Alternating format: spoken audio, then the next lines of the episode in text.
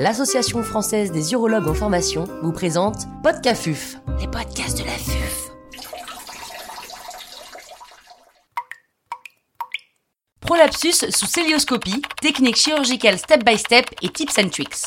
Docteur Éric Mandron, chirurgien urologue à la clinique du Pré-au-Mans et à l'hôpital Georges Pompidou à Paris, nous fait part de son expertise. L'intervenant n'a pas reçu de financement.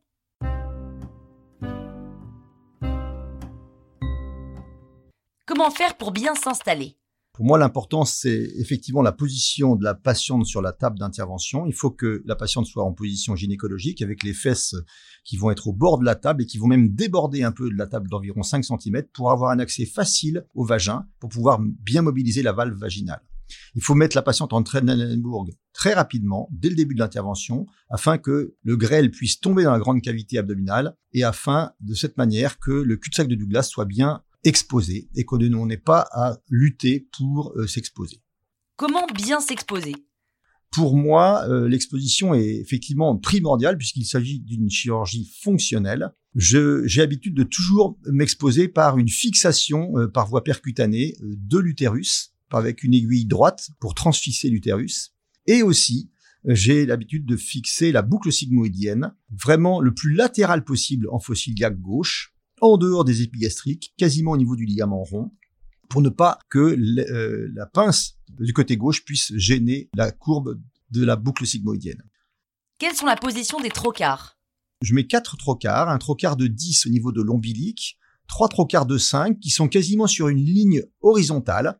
Euh, le premier trocar va être à mi-distance entre l'ombilique et la symphyse pubienne, et les deux autres trocars en fossiliaque droite et gauche vont être le plus latéral possible, quasiment au niveau des épiniliaques antéro-supérieurs, de manière à avoir une bonne triangulation, puisque cette intervention nécessite de faire beaucoup de couture.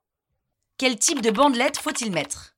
Sur cette question, euh, l'Association française d'urologie a déjà beaucoup euh, travaillé et aujourd'hui, il n'y a que deux bandelettes qui sont possibles, soit des bandelettes de polyester, soit des bandelettes de polypropylène. Concernant la fixation de ces prothèses, aujourd'hui, les recommandations sont plus de mettre des fils plutôt que des agrafes de type tacker.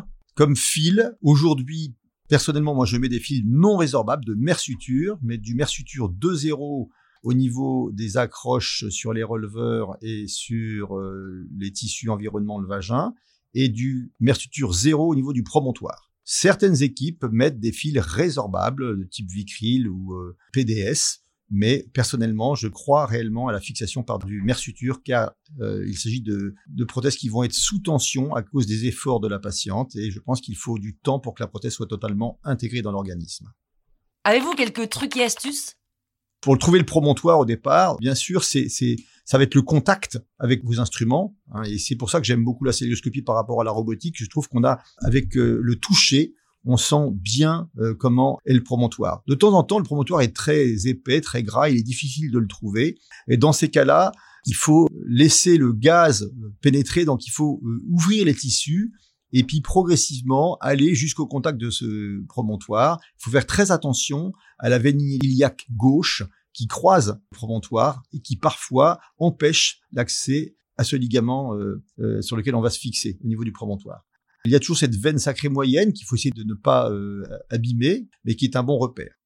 La, deuxième étape va être de longer la racine du mésorectum et euh, j'ai pour habitude de tirer sur cette racine. Ça va vous donner une arche et cette arche va aller du promontoire vers le ligament euh, utérosacré droit. Et si vous longez cette arche, vous allez avoir un plan totalement arachnoïde dans cette chirurgie, personnellement, je mets jamais d'aspirateur puisque je trouve que c'est une chirurgie qui est exsangue.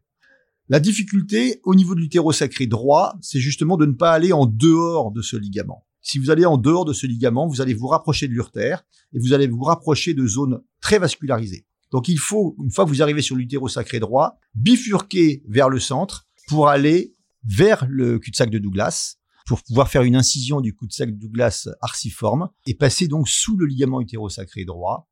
Euh, le temps de la dissection de l'espace interrectovaginal n'est pas toujours facile. Il faut chercher euh, un plan arachnoïde. Et là, euh, je pense qu'il est très utile d'avoir la valve vaginale qui est bien mise dans le cul-de-sac vaginal postérieur. Il faut que l'aide bec énormément la valve afin que la valve soit parallèle à votre ciseau. Il faut comprendre que si, tant que votre valve n'est pas parallèle au ciseau, le ciseau qui est sur le trocard médian ne va pas pouvoir descendre vers les releveurs.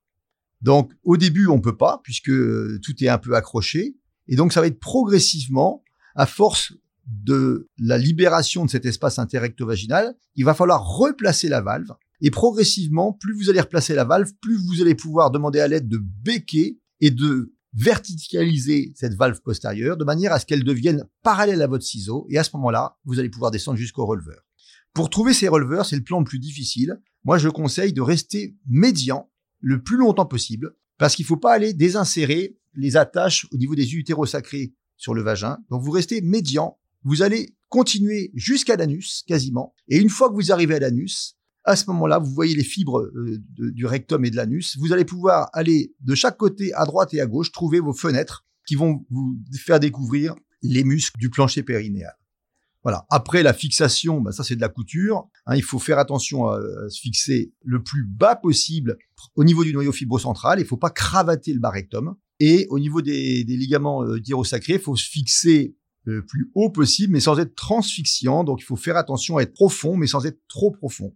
Voilà, la prothèse doit se plaquer le long du vagin. En avant, euh, la dissection intervésico-vaginale, elle est un petit peu plus simple en principe ça dépend. Toujours la même chose, là il faudra replacer votre valve dans le cul-de-sac vaginal antérieur et euh, il est très important que cette fois-ci la valve soit poussée vers le bas par l'aide et que vous vous écartiez la vessie vers le haut pour ouvrir cet espace et toujours la même chose, essayer de trouver grâce au gaz qui pénètre, de trouver ce plan arachnoïde, de commencer médialement et de libérer la vessie.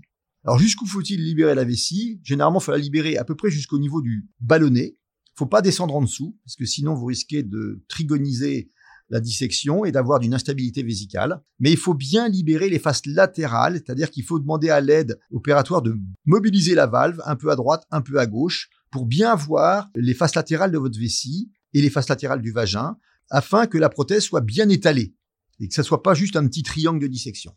Le plus important, c'est la fixation sur l'isthme utérin. Il faut vraiment que ça soit des fixations solides je recoupe la bandelette en deux jambages qui passent de part et d'autre des ligaments larges.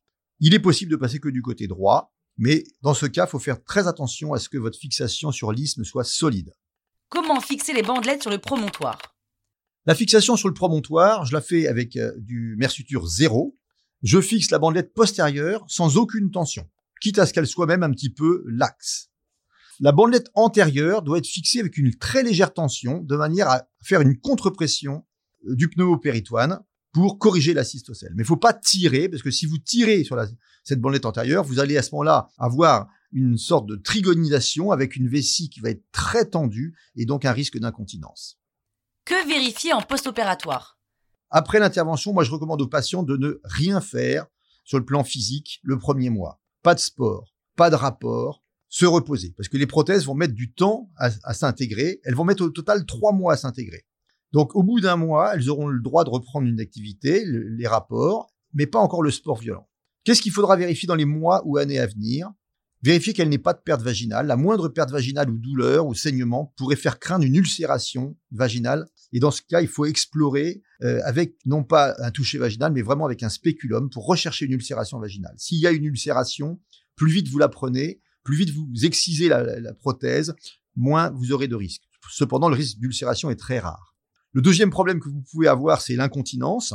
Généralement, aujourd'hui, il n'est pas recommandé de, mettre une bandelette sous-urétrale dans le même temps opératoire. Après, ça dépend de votre indication. Personnellement, j'essaie de ne pas la mettre, sauf si la patiente a une incontinence préopératoire. La dernière discussion, et ça c'est celle de, du CUROF, c'est de se dire est-ce qu'il faut mettre systématiquement une bandelette postérieure? Aujourd'hui, moi, je reste persuadé que c'est une bandelette qui est importante chez les patientes, mais je ne la mettrai pas chez les patientes qui sont jeunes, c'est-à-dire moins de 40 ans, qui ont zéro rectocèle, qui ont des très bons utérosacrés, mais je la mets quasiment systématiquement dès que les femmes sont un peu plus âgées pour avoir une bonne solidité de mon montage. Dans mon expérience, je reste persuadé que la celluloscopie reste mieux car on a l'avantage du toucher. C'est une intervention euh, dans le bassin d'une femme qui est large et on n'a pas de problème finalement d'accès. Et donc, euh, je reste un fervent défenseur de la, paroscopie célioscopique plus que robotique, même si il est évident que ça se développera dans les années à venir.